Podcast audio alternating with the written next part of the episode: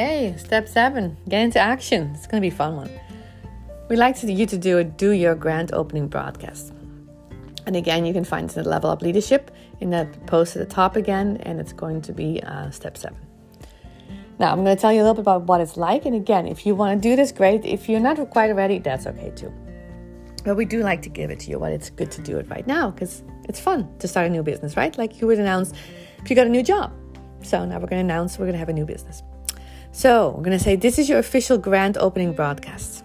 And you're going to launch the big news to the world. You can actually use that word launch it, big news to the world. And then you can give about three to five reasons why you got started, why you did what you're doing. Okay?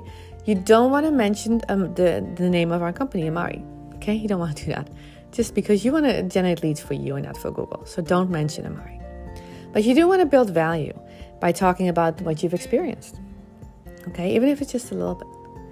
And at the end, you provide a call to action. Say, hey, drop a drop a heart in, in the comments, or if you want more information, just write down more info, just something like that.